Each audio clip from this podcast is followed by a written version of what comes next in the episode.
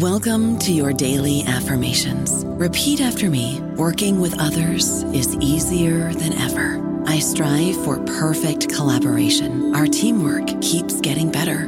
Yeah, affirmations are great, but Monday.com can really get you the teamwork you desire. Work together easily and share files, updates, data, and just about anything you want all in one platform.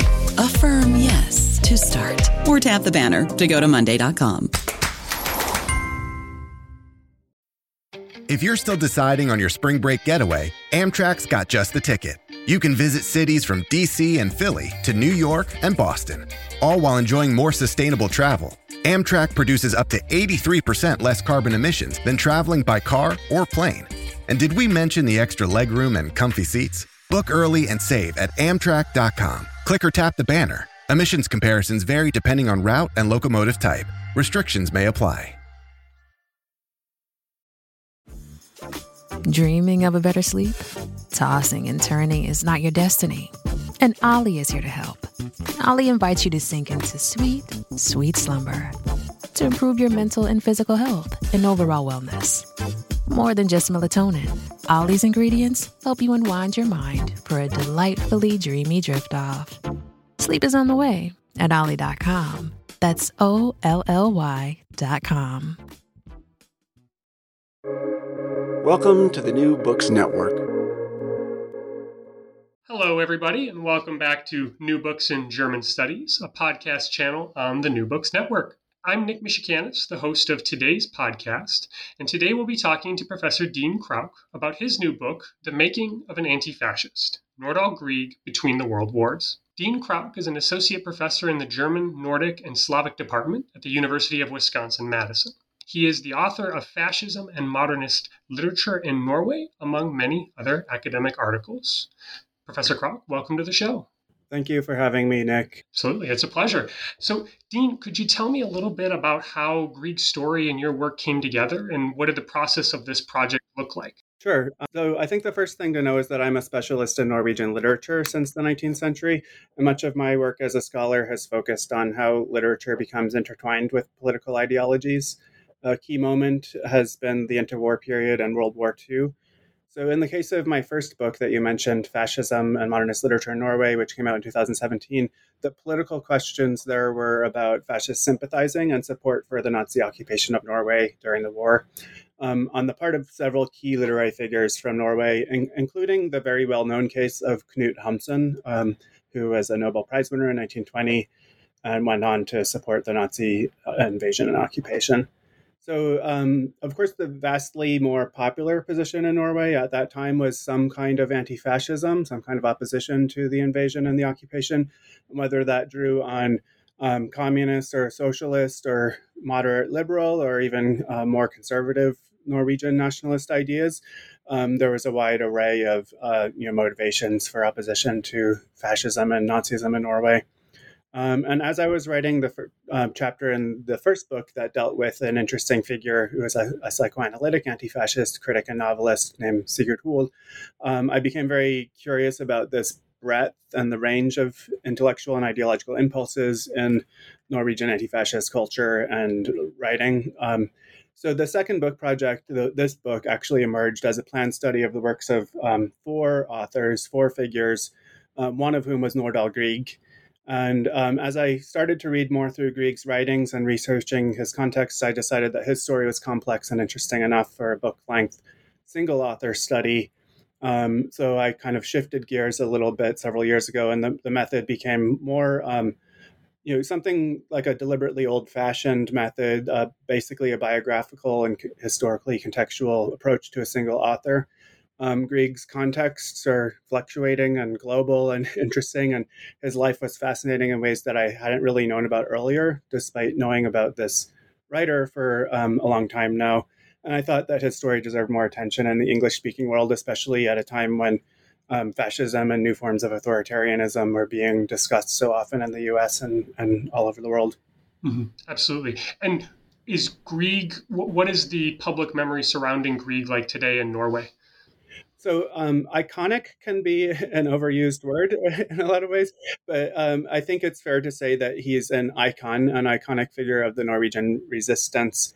um, due to the, the legacy he acquired during the, the um, Nazi occupation. Um, he was out of the country for most of the time, but he was uh, a voice of the resistance in that he was speaking on the radio, reading uh, uh inspirational poetry on the radio, and uh, many of his poems were distributed clandestinely through the illegal press. Um, and there were tons and tons of Norwegian um, illegal newspapers.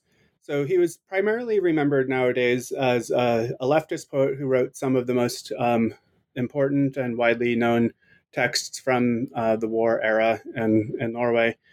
Um, it's known that he died young in a plane crash. I think that has um, contributed to his allure in various ways. He was accompanying an air raid as a, as a journalist, basically, over Berlin in 1943 when he died and um, and then layered onto what was known of the World War II history about Nordahl Grieg was his sort of reappearance as the author of this poem um, that was widely used as a commemorative song after the July 2011 far right terrorist attacks in Norway.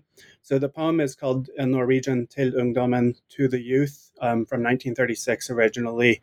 And it was prominently used in memorial events in the um, months and years after um, the July 2011 attacks. Um, so it was for the, you know, to the youth, to the many young people who were um, murdered on the island of Utøya and those attacks in 2011.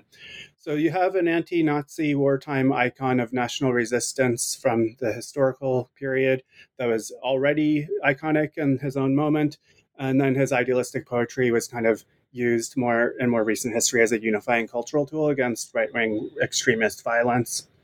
Um, in that public memory image, the more controversial aspects of Grieg, which we might talk about, his defense of Stalinism, for example, have, been sort of glossed over to, to some extent. No, absolutely. And we've talked on this channel a little bit about anti fascism and how it's not as clear cut as a lot of people think. There was a communist version of anti fascism and there was a more liberal democratic version. And you paint this fascinating picture of an individual who seems to be struggling his whole life with a political identity. And in your work, you focus on actually bringing out the cultural anxieties and the gendered anxieties in his writing. And I'm wondering if you could kind of, we'll talk more about Grieg's story, but could you talk a little bit about these kind of, um, you do a really great job of painting almost these national identities a bit between the UK, the Soviet Union, and Norway, and, and Grieg kind of almost triangulating himself at different points throughout his life. Could you explain a little bit about that? um, decision to triangulate him with those countries? Oh, yes, of course. So, um, yeah, one of the through lines in my book is that um, political identity, though he was known as a communist and it was revealed in his public writings. He was a prominent journalist. He was also a, a dramatist, a poet, a novelist. um, that it, uh, he projected a very simplified identity as a communist, especially after 1933, 34. But what he projected publicly was, um, you know, always simplifying. And um, he, you know, even after he was a staunch communist, there were other countervailing tendencies and aspects of his identity, um, aspects of his position um, and his past um, that were internally layered. And so, um, what I actually argue in the start of the book is that the, the differing kind of currents that contributed to anti fascism externally across culture of interwar Europe you know, communist, pacifist, liberal, humanist, nationalist kinds of anti-fascisms, that those were present within Grieg and can be seen as tensions um, between his literary works and within his literary works, and uh, especially the dramas, because the dramatic form sort of lends itself to ex- the expression of those kinds of different positions. Um, so you were talking about the ways that these positions were uh, aligned with geographical locations from Grieg's life experience and how those geographical locations came to uh, sort of signify ideas and attitudes in his work. And I'm, I'm not the first one to talk about that. There are some very good books about Grieg that were written in Norwegian in the 50s. that kind of, that's where I got this idea. So I just want to um, put that out there. But basically, you have um, in England, uh, the idea of um, humanism, liberalism, pacifism, a con- contemplative attitude. Um, Grieg spent time at Oxford, so the, the Association of England with Oxford is really prominent in his work.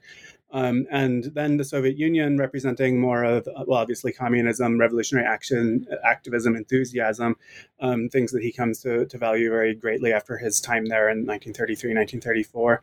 So there's a kind of an um, internal layering of those two things that are very you see uh, pretty direct um, uh, competitions between those two kinds of um, attitudes and his works of the 1930s. And then there's also a, a, at least a third layer, which is the progressive democratic kind of Norwegian patriotism that um, is very vocal at times in his life, and uh, especially during the war, and is based largely on historical examples from Norwegian cultural history, um, especially the 19th century writers like um, Henrik Wergeland, who I think we'll talk about more later. Um, so I operate with this layered identity, this internal layering, because I think it's useful to show how you know there are different um, facets or aspects of Grieg that are kind of activated at times and suppressed at other times across the, his his movement through different political contexts in the 30s and 40s, and they all contribute to Grieg's anti-fascism. So I definitely am not using the idea of anti-fascism to mean solely, uh, you know, a Soviet or a communist position um, in the case of Grieg. Um, but there's frictions here. These are um, kinds of attitudes that are incompatible with each other and prevent, present Grieg with um, internal struggles. And I see those, um, you know, very much evidenced in his dramatic and fictional works of, of the 1930s, especially. You mentioned uh, gender anxieties too. Do you want me to go into that at all? Please, yeah. Okay, so this is an important uh, strand of my analysis in the book that um, I think uh, you know, almost surprisingly hadn't really been coming up in a lot of what I was reading about Grieg because it's so on the surface. But um, there are these cultural anxieties about masculinity at a time of transition in gender roles. Um, I think there, there are issues like soldierly honor, war glory, even peacetime appropriate man, manliness that are being kind of questioned and revised around Grieg and the interwar culture that he sees. And um, he is, uh, as a writer and as a person, uh, especially preoccupied, I think, with um, masculine rank and with something like the shame of effeminization. Um, so uh, that comes up a lot. So proper masculinity for Grieg, whether it's in his sort of young imperialist Kipling-inspired phase or his communist period in the 30s, it, in, it involves um, courage, adventure, dedication to action, activism, um, n- facing the necessity of violence and sacrifice um, those kinds of attitudes that are linked to something like a, a masculine realism that he uh, contrasts usually um, not not explicitly but sometimes explicitly to a uh, feminized pacifist or um, escapist or comfortable or idyllic kind of domestic stance. So there's a lot of misogyny in these attitudes, of course. There's a lot of homophobia, homophobia in these attitudes that comes up. Um, and there are times when I, um, and you know, we can talk about it when Grieg um, becomes almost uh, macho in his uh, sort of defense of his political stances and, in a way, uses um, gender based accusations to, to smear his political opponents. Um, so uh, I can say more about that now, or we can wait until it comes up in other contexts?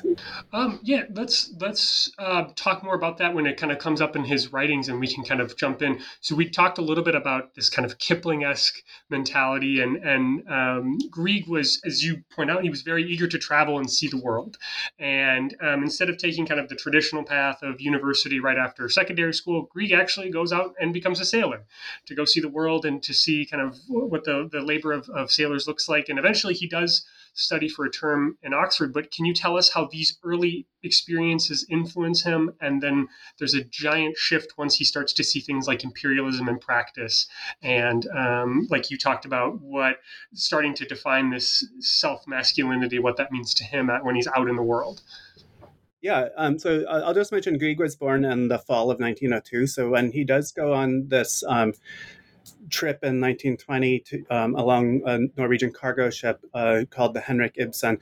He's only 17, um, and it's to ports in Africa, Australia, and um, South Asia. And there, um, as you mentioned, he had an interest in seeing the, the labor of sailors on board the ship, and that comes up in the, some of the poetry he wrote and the letters he wrote home about it. But it was a very literary interest in, in that subject, and um, you know, he wanted to gain experiences for literature, um, and that that's very clear in um, the way he was expressing himself about his plans for this ship. Um, so he uh, was directly influenced by those experiences sailing for two published works. One of them is called in English "Around the Cape of Good Hope." and that was his first collection uh, collection of poetry that came out in 1922. And the other one is a, a novel from 1924 which is um, much more bleak and naturalistic and pessimistic, and that is called um, The Ship Sails On. uh, Skipet går in, in Norwegian is the title. So at this stage, um, when Grieg was still under 20, really just in his early 20s um, for parts of it, uh, he was very much under the spell of Rudyard Kipling and British imperialist uh, adventure narratives. Uh, he grew up with a, a, father who was an English teacher in, in Bergen um, and a, a, very Anglophilic literary household. He uh, was coming of age at a time when Kipling was the most popular English writer in the world, basically, um, and he, it was Grieg's favorite writer. So in the book, I discuss how um, Kipling was also a kind of masculine obsession for for Grieg. Um, Grieg, through Kipling, was imagining the world of uh, the British Empire as a um, a proving ground for young men. It was a place where Nor- Norwegian sailors or British soldiers could go out and um, show that they had the ideal form of, of um, masculinity, and which, following Kipling, he imagined in terms of self control, stoicism, endurance, sort of stewardship. There's the racial dimension of the stewardship in the imperial project, of course. Um, and his poetry uh, from the early 1920s is full of um, Orientalist, exoticist language and cliches. It's um, very much, you know, young Norwegian writers' reception of a like British late imperial model of engagement with the world. Um, I think it's interesting in terms of cultural and intellectual history. I'm not surprised that it is not widely read today, um, apart from a, a few examples. So, a, a, more kind of political impact of Grieg's world travels in terms of him getting contact with realities of empire, that's really not felt until later in the decade. Um, um, to a large extent, even in the 1920 travels, he's staying on board the ship. Um, you know, there's quarantines where he can't get off the ship on certain occasions. There's poems about that. Um, so he has this uh, high flown moral and political admiration for Kipling's vision of imperialism. And I think that really does remain intact um, until later in the decade, until you know 1927, to put a year on it. Um, when when he's in China, and I think we'll talk about that. But it's a it's a ruler oriented view of empire and colonialism, and um, the ethical questions about the imperial project and the concerns of the ruled are not really um, coming up for for Grieg at this point, and um, he he writes a thesis actually during his year at Oxford um, in 1922, 23, 24 about Kipling, and in that thesis, you know, the the rhetoric and the language very much track with the uh, you know what would have been Kipling's own kind of defensive and imperial idealism, whether imperial rule is enacted according to its own ideals of sort of service and stewardship, or um, there's no questioning of the morality of the imperial project itself for, for Grieg at that point. And um, I view this phase as very important and instructive for understanding his later political development too, because um, I'm not the first to say this, but both his imperialist phase and his communist period were animated by a sort of very literary form of idealist politics that flew very high above above practicalities, and both were reinforced as um, you know one of the central strands of my book's argument is by um, questions of proper masculinity, like where where should the action be, where is the and where's the way that men can test themselves for endurance, you know, and how will that play out in a political sphere, and how will the the gender obsession with that type of masculinity reinforce the politics in, in both cases. Well, actually, on that topic, I'm just uh, uh I'm curious. Do you see Grieg's experience um, with sailing and, and, and the camaraderie he develops with the other men on board the ship as um, almost a, a, substitute for that front experience he missed with the First World War? And uh, or do you see something as he's trying to insert that similar experience in, in hopes of kind of attaining that masculinity, or, or, how would how would you see that? That's a really great suggestion, and I think it is right that um, you know Grieg because of his age and um, you know, born in 1902, not being of age for participating in the First World War, and also belonging to a neutral country that you know was strongly tilted towards Great Britain. Um, but he did, I think, want to have substitutes for something like the front camaraderie experience, and he wanted to have uh, fantasies of that in his own writing. I mean, he wrote a whole book about the British. Um, war soldiers, including Rupert Brooke, and um, so the that kind of attraction to those um, homosocial environments, I, I, think you're totally right to say that he's trying to um, compensate for coming being of an age and coming from a neutral country where those experiences, the, the front camaraderie or whatever, weren't there for him, weren't available for him. So um, he did associate being with a from a neutral country with a kind of uh, shameful form of passivity, and that, that comes up several times. That comes up a lot in the um, Spanish Civil War period, and um, when he's editing a anti-fascist journal, Veien Frem, that I think we'll talk about a little bit more later. But that that's a recurrent theme for him that that neutrality is um, shameful, and also there's a repeated um, criticism of Norwegian neutrality as a kind of fig leaf for the self-interested pursuit of, of business or commercial interests that um, comes up in, in his writings. And um, you know is based in historical experiences but he, he really fixates on that. So yeah. Mm-hmm. Mm-hmm. Well, so so jumping back with with his kind of timeline here, so he becomes sort of disillusioned with the the Kipling-esque approach, and his journeys bring him eventually to China, where he meets these prominent individuals like Song Qingling and Soviet advisor Mikhail Borodin. Um, could you talk a little bit about this kind of exposure to um, both communism, but then also um, those who are being ruled and trying to carve out their own path against imperialism moving forward, and how this is reflected in his writings. Yes, absolutely. And th- thank you for taking us back to the uh, chronological uh, approach here. It's very easy to jump around with Grieg to some of his most important moments and um, putting them in relation to each other. But uh, we'll go we'll go to 1927. It's a very important and uh, productive year for Grieg. So by the end of this year, um, he had produced two works that are really remarkable and I think worth reading today. There's a book of travel reportage called um, Chinesiska or Chinese Days, and a drama called Barabbas. So um, he uh, Grieg was in China in the spring of 1927 as a foreign correspondent for a Norwegian newspaper, and this was during a, a military campaign known as the Northern Expedition, uh, which was led by the Nationalist Party in China or the Kuomintang. And I won't um, attempt to explain that right now.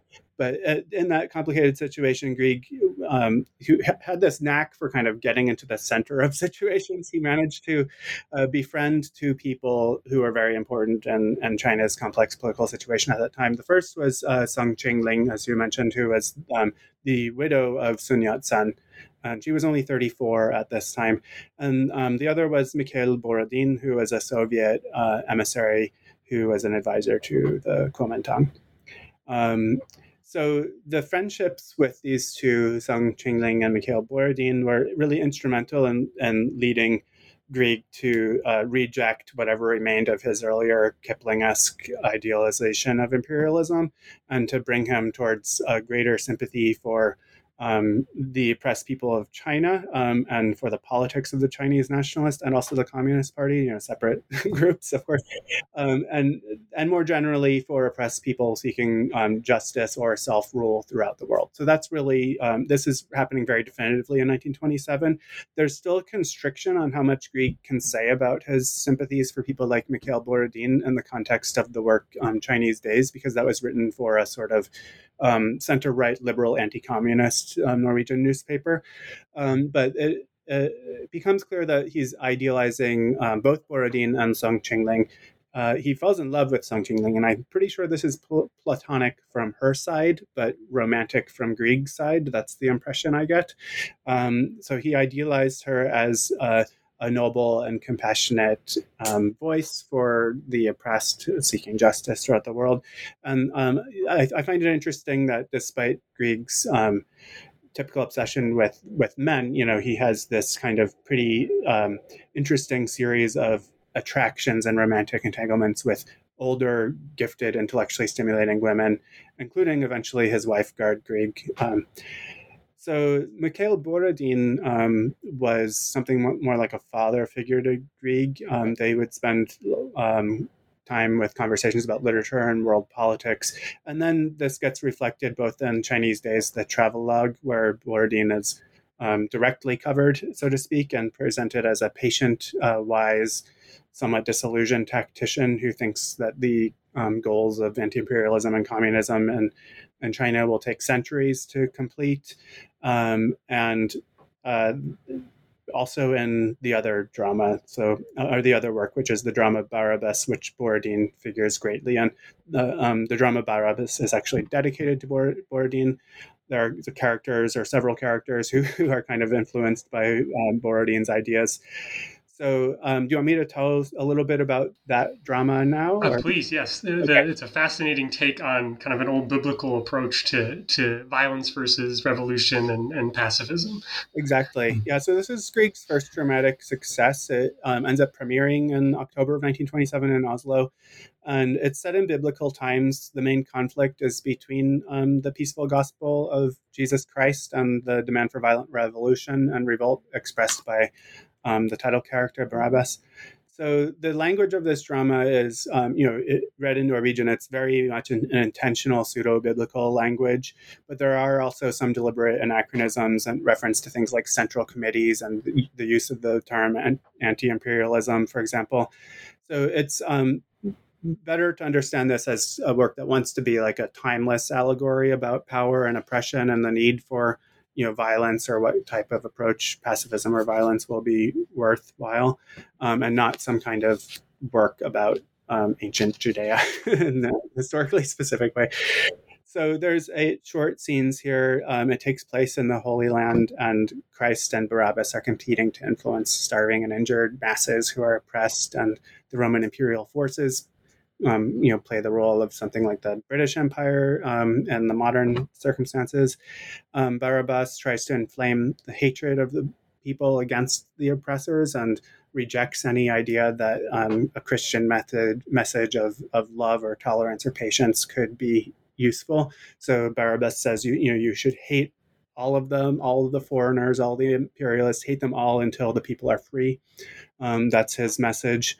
You know, so it's pretty clear that Christianity and the drama is not not the historical religion itself. It's you know modern ideas of pacifism, patient nonviolence, or mildness in the face of an enemy's force. Um, so this uh, uh, is an interesting drama that I think uh, you know hasn't been staged all that much, but it, it you know it's probably his first successful drama. Um, it inaugurates this line of thinking in Grieg's works that um, shows a, a, real equivocation, I guess, between Christ and Barabbas, between the ethical ideal of nonviolence and the fantasy of uh, morally unconstrained power that could really face down the enemy on the enemy's own terms. And um, you know, in, in, my analysis of this play, I also discussed the way that um, the power of Barabbas is a fantasy of unconstrained male vi- vigor, and that comes through pretty clearly in certain moments of the play. Um, so it's an unresolved tension that comes up again in Grieg's works in the play Nederlaget from 1937, where you know instead of being set in, t- in terms of anti-imperialism and imperialism, it's about different possibilities within revolutionary socialism. Um, so uh, the question of nonviolence versus the need to take up um, arms in a very you know violent way to uh, achieve justice that that's what what is central here um, Grieg uh, is usually understood as a pacifist author in Norway, getting back to the kind of memory image of Grieg. So it is interesting to see that he was really um, thinking about these issues in, in serious ways and attracted to both sides of this question uh, throughout his uh, career. I don't know about you, but I'm very busy and I don't have a lot of time to cook. That's why I subscribe to Factor. Eating better is easy with Factor's delicious, ready to eat meals. Every fresh, never frozen meal is chef crafted, dietitian approved, and ready to go in just two minutes. You'll have over 35 different options to choose from every week, including Calorie Smart, Protein Plus, and Keto. These are two minute meals. Factor meals are ready to eat and heat, so there's no prepping, cooking, or cleanup needed.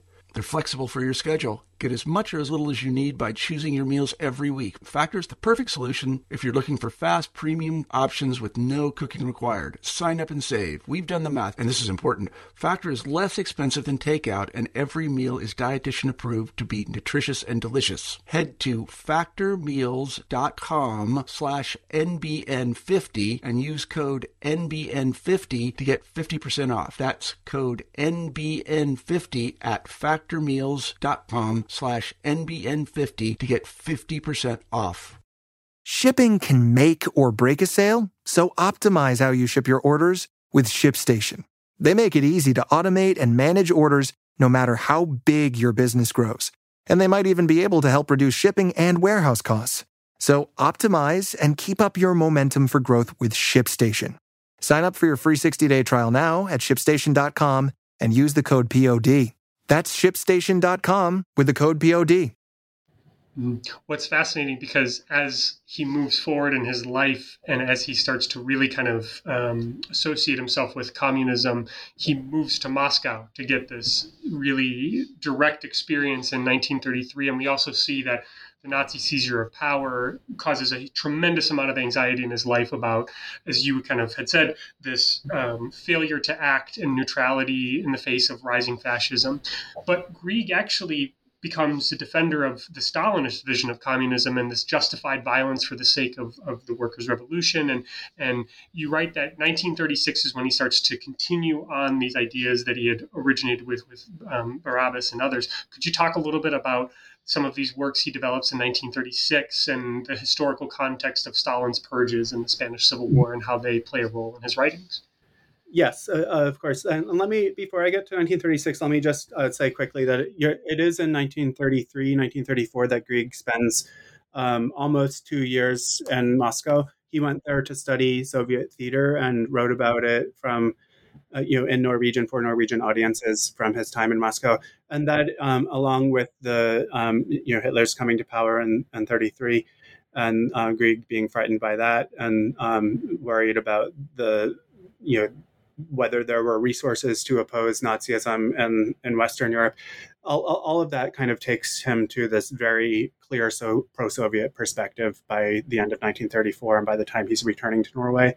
And he's planning to engage in um, anti-fascist pro-Soviet cultural work when he comes back um, from his trip to Moscow. And in 1935, 1936, there are two kind of landmark dramas that he has performed um, that are really important in Norwegian theater, in Norwegian theater of the 1930s. Um, uh, so one of them is known as um, Vår ære og vår makt, and the other one is called Men i morgen, but tomorrow. So um, I, I, just want to mention those works before we get to 1936, because going into 1936, we have Grieg um, as a theatrical success, as a prominent um, pro-Soviet voice in Norway, and um, more and more as somebody who is um, taking a Stalinist line and uh, not a Trotskyist line by any means. And um, he is attempting to, uh, you know, shore up his uh, um, hatred for Nazism within Soviet communism and uh, becoming, in, in my view, in my reading of this, uh, very frustrated by any critics on the left who don't agree with that um, approach. And um, that's what eventually uh, plays out in the pages of his um, journal, Veien The Way Forward, um, which starts in 1936. So I'm finally getting to, to the year that that you asked about. I just wanted to uh, you know mention some of that other stuff along the way.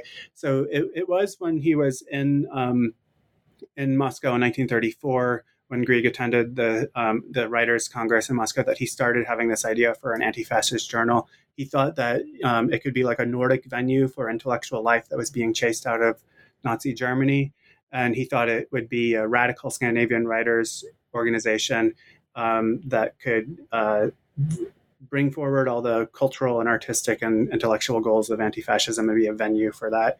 So in, in 1935, um, in the wake of the um, you know Comintern's conference uh, conference that elevated this kind of popular front anti-fascism, uh, Grieg said you know decided that his journal could you know play that role in Scandinavia.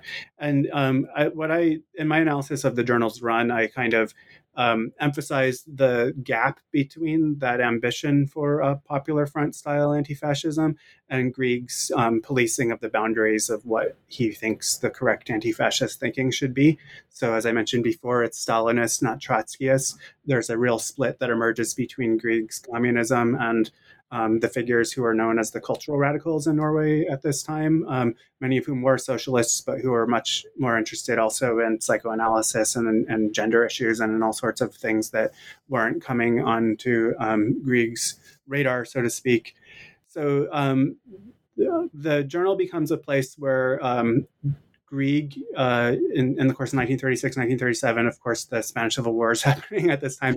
Grieg is uh, um, policing and constricting what he thinks anti-fascism should be, and and this is partly why the journal fails because it um, it becomes a place where if you are uh, critical or skeptical about um, what Grieg thinks anti-fascism should be, or you know, um, if you're critical of Stalinism, if you're critical of the show trials, then you get made fun of in the in the pages of this journal. So of course, that's not really a recipe for continuing this sort of broad anti-fascist left in any way.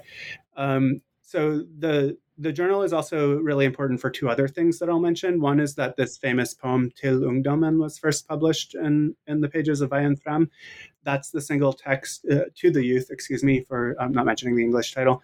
It's a text that Grieg now in the 21st century is probably most known for, the one that was used in the memorial concerts in the wake of um, the 2011 attacks.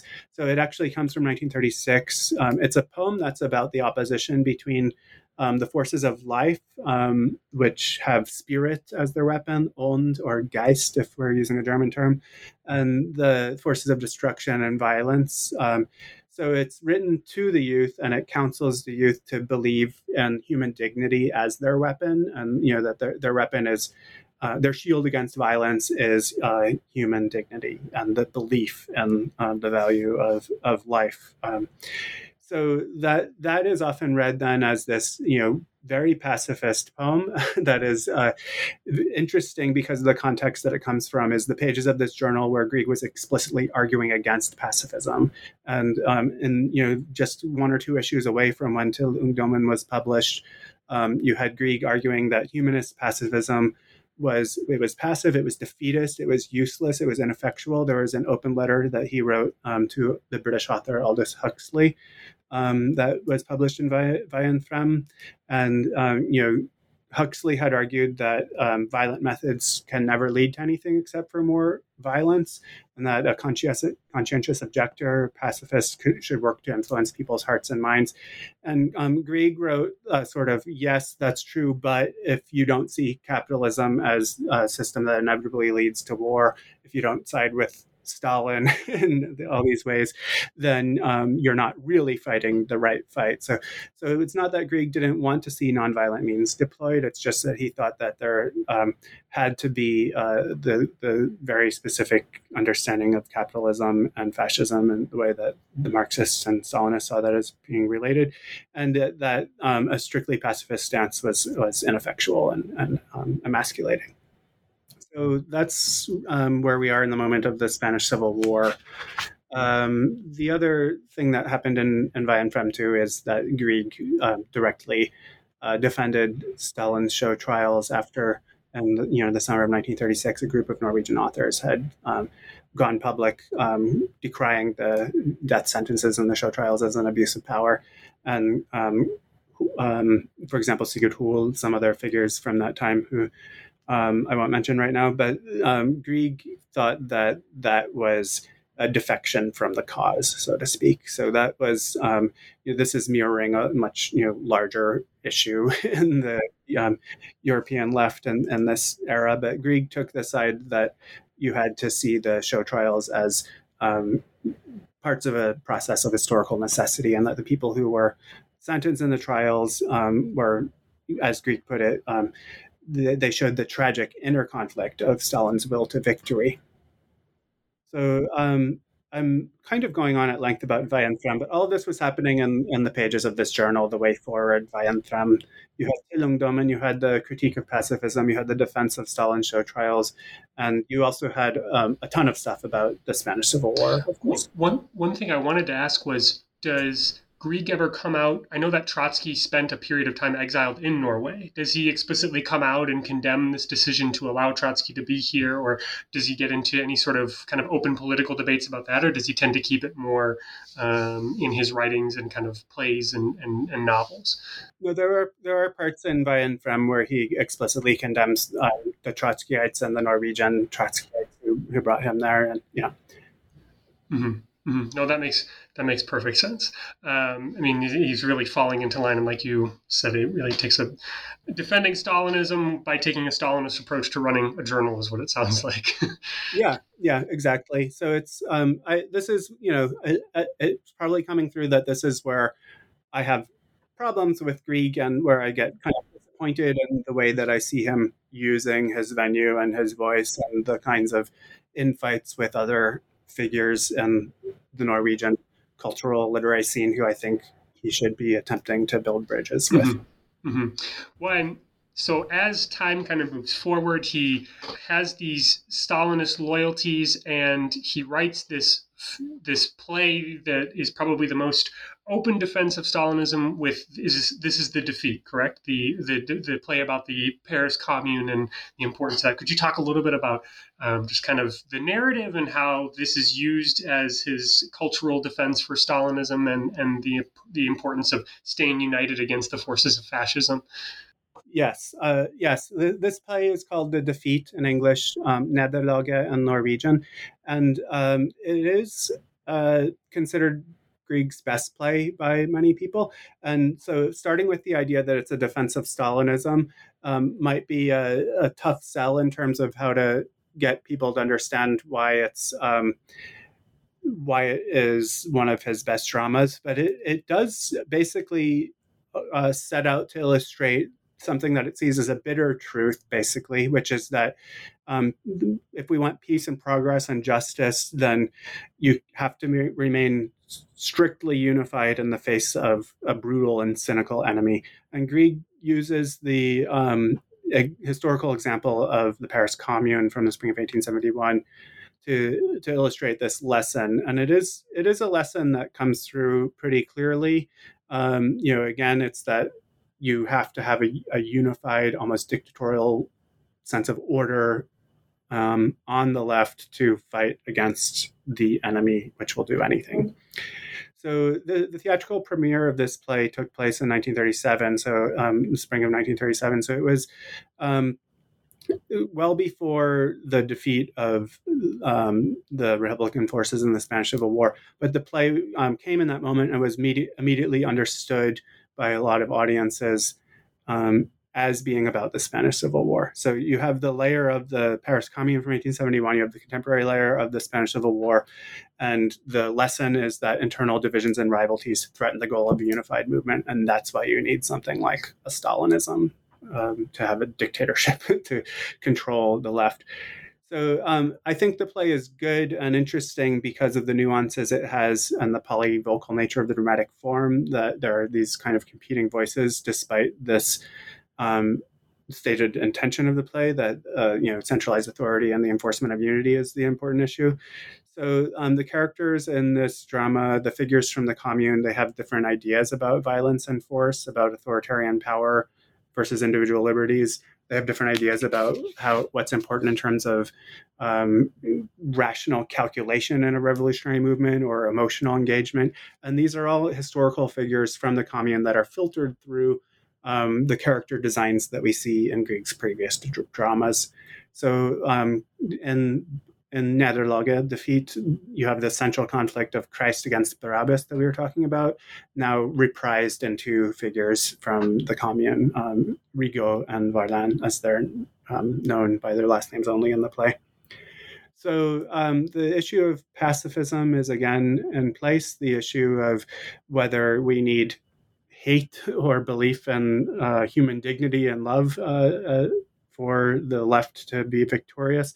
Those kinds of issues are here again.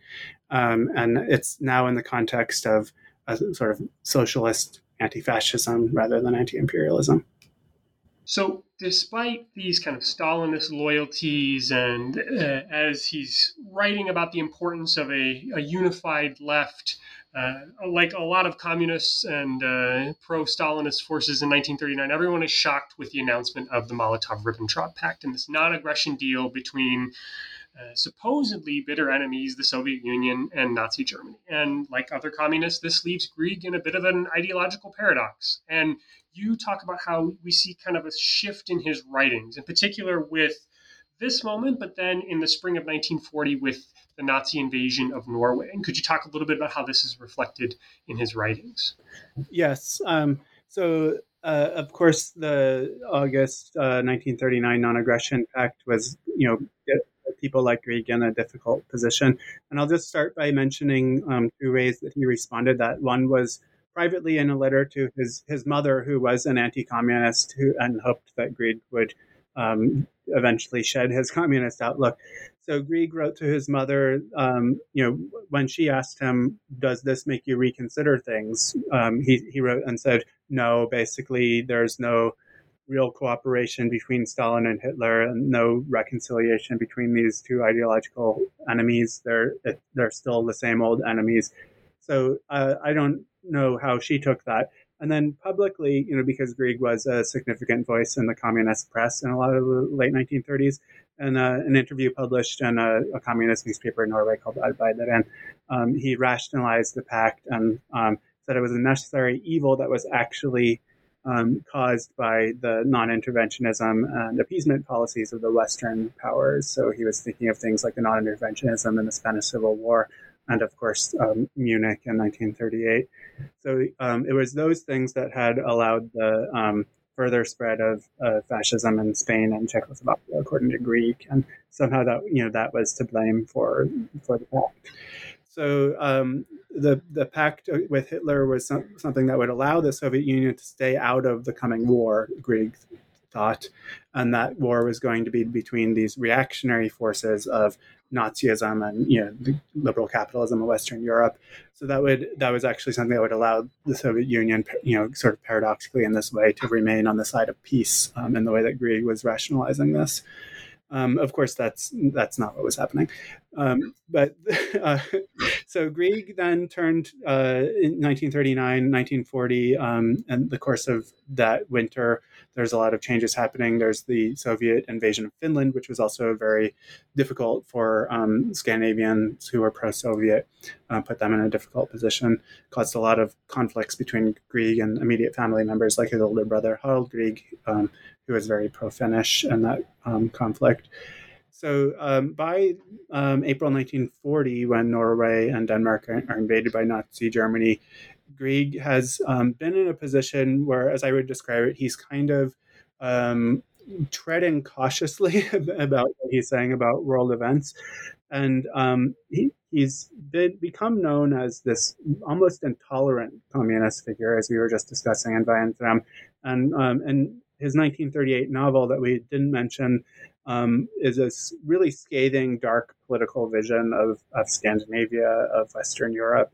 Of, um, you know, it's an anti-Nazi novel, but it's, um, kind of like a Stalinist satire of contemporary Europe, and it's it's a really dark book. So he turns from that. It really takes a um, an about face and starts to try to be inspiring and try to be um, uh, a literary voice that represents Norwegian values in some kind of recognizable way. So, um, to, to, answer your question, basically, he turns to an idealizing form of progressive Norwegian patriotism that um, he had previously explored in some poetry collection um, collections from around 19, well, one collection from around 1930 and he becomes the uh, one of two or three most significant literary voices of the anti-Nazi resistance.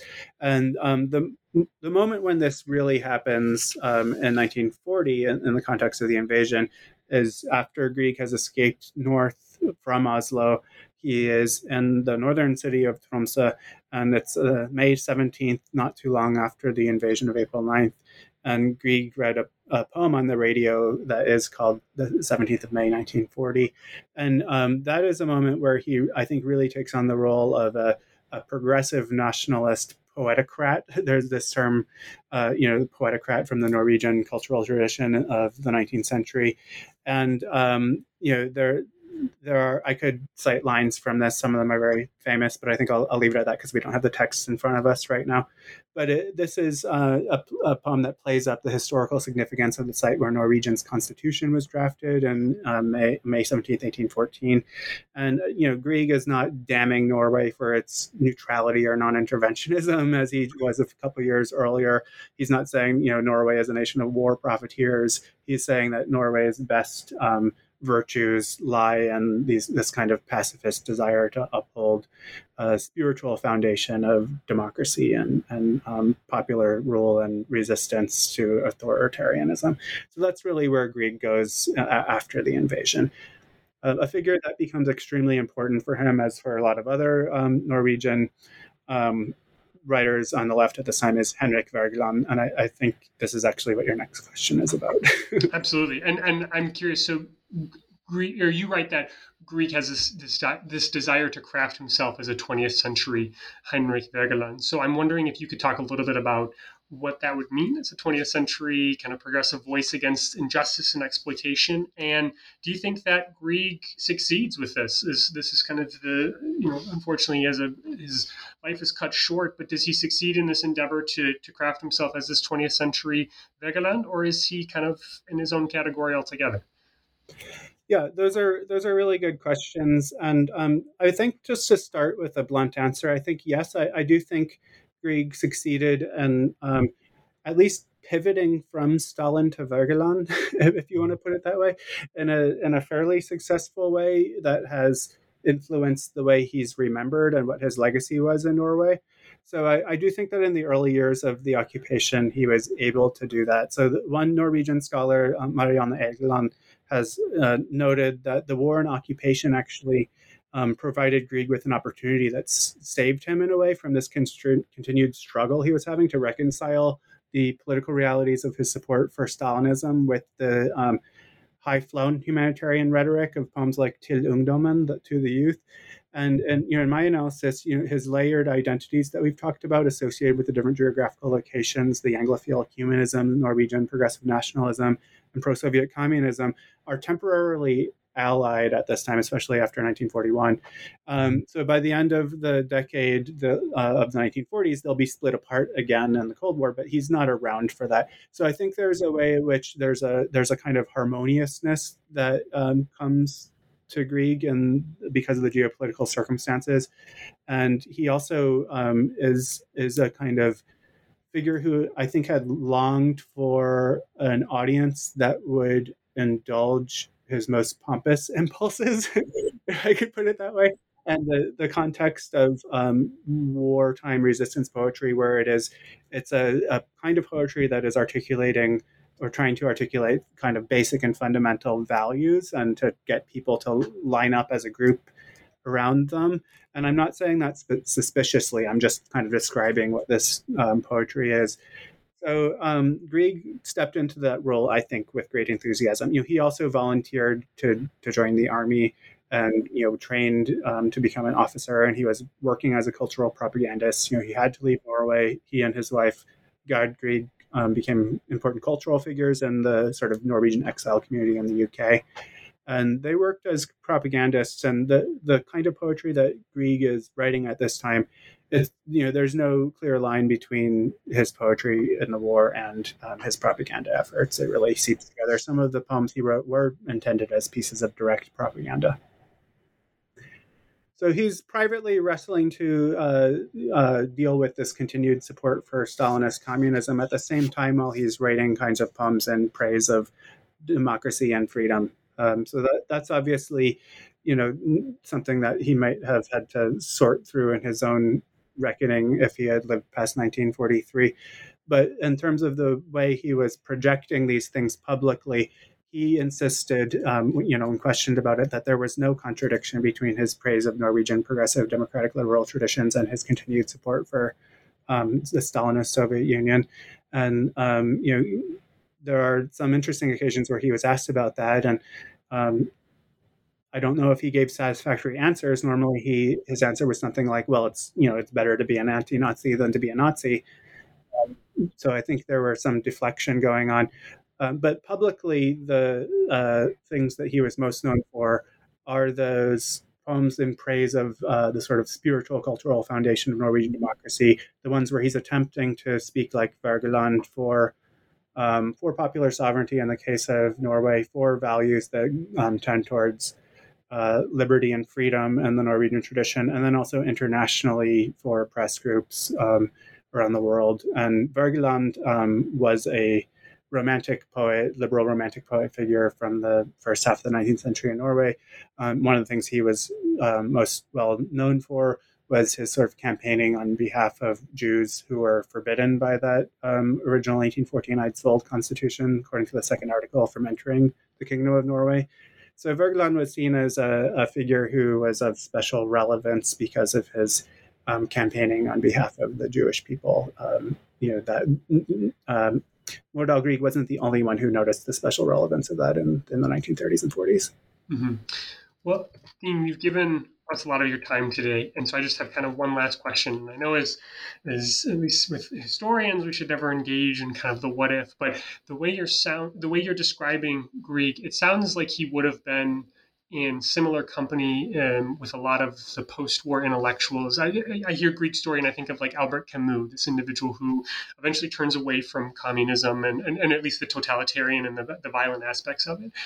Do you do you get the sense that that Grieg would have had a similar trajectory to this, just basically as he's trying to craft himself as his voice against injustice and exploitation, or do you think he would have kind of had this paradox for the remainder of his, you know, if he would have lived longer? Yeah, you know, I I don't really know. I I sometimes imagine Grieg as a a Camus type figure, um, or in the context of Norway, there are examples like this a poet named Arnulf Øverland, who um, is very much like Grieg and then took a very strongly anti-Stalinist, anti-totalitarian stance. Um, and, and other times I imagine him um, like some of his, you know, Norwegian communist friends who, uh, maintained their communism well into the Cold War period and, you know, were um, situated intellectually in that way. Uh, or like Jean-Paul Sartre or something, you know, if we're going to bring up Camus. So there, there are possible futures to think about there. Um, I think it would have been especially difficult for Grieg to um, continue to engage in the type of um, rhetorical defenses of Norwegian democracy and freedom in the Norwegian tradition. Um, I think he eventually probably would have been questioned more about what he was really saying in that wartime poetry by, by people who are skeptical of his communism afterwards but um, you know, I, I, think it's it is worth wondering about. Um, and then, of course, in the book, I talk about the different ways that he was remembered by sort of the different camps of a, a mainstream Norwegian nationalism and a specifically, um, you know, communist Soviet aligned kind of memory of Grieg, And both of them are picking and choosing different things from what he wrote. So um, I do hope that if you know people get more interested in the kind of layered and complicated nature of this author and are sensing that he is you know not necessarily like a great author on literary terms but a figure who really um, provides an interesting set of reactions to events in the 20s 30s and 40s in Europe, I, I, hope people will develop an interest in him and you know, maybe read this book or want to read something by him or see one of his works performed if they're ever done in English in a dramatic context. Mm-hmm. No, well, Dean, you've given us um, just a, a, fascinating glimpse into Nordahl Grieg's life here today. So thank you so much for being a part of the podcast today. Thank you very much, Nick. I really appreciate being invited to do this, and I, uh, I'm glad that you have engaged with the book in such an interesting way too. Mm-hmm. Absolutely. Making of an Anti-Fascist, Nordahl Grieg Between the World Wars is available through University, University of Wisconsin uh, Press and where major books are sold. And I highly encourage readers to get their hands on it. There's a lot of relevant issues um, in terms of the political and, and, and economic questions that are arising today. All right. Thank you so much. Thank you.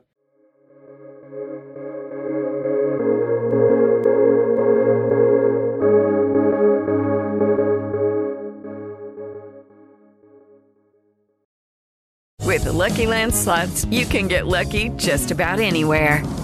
This is your captain speaking. Uh, we've got clear runway and the weather's fine, but we're just going to circle up here a while and uh, get lucky. No, no, nothing like that. It's just these cash prizes add up quick. So I suggest you sit back, keep your tray table upright, and start getting lucky. Play for free at LuckyLandSlots.com. Are you feeling lucky? No purchase necessary. Void where prohibited by law. 18 plus terms and conditions apply. See website for details.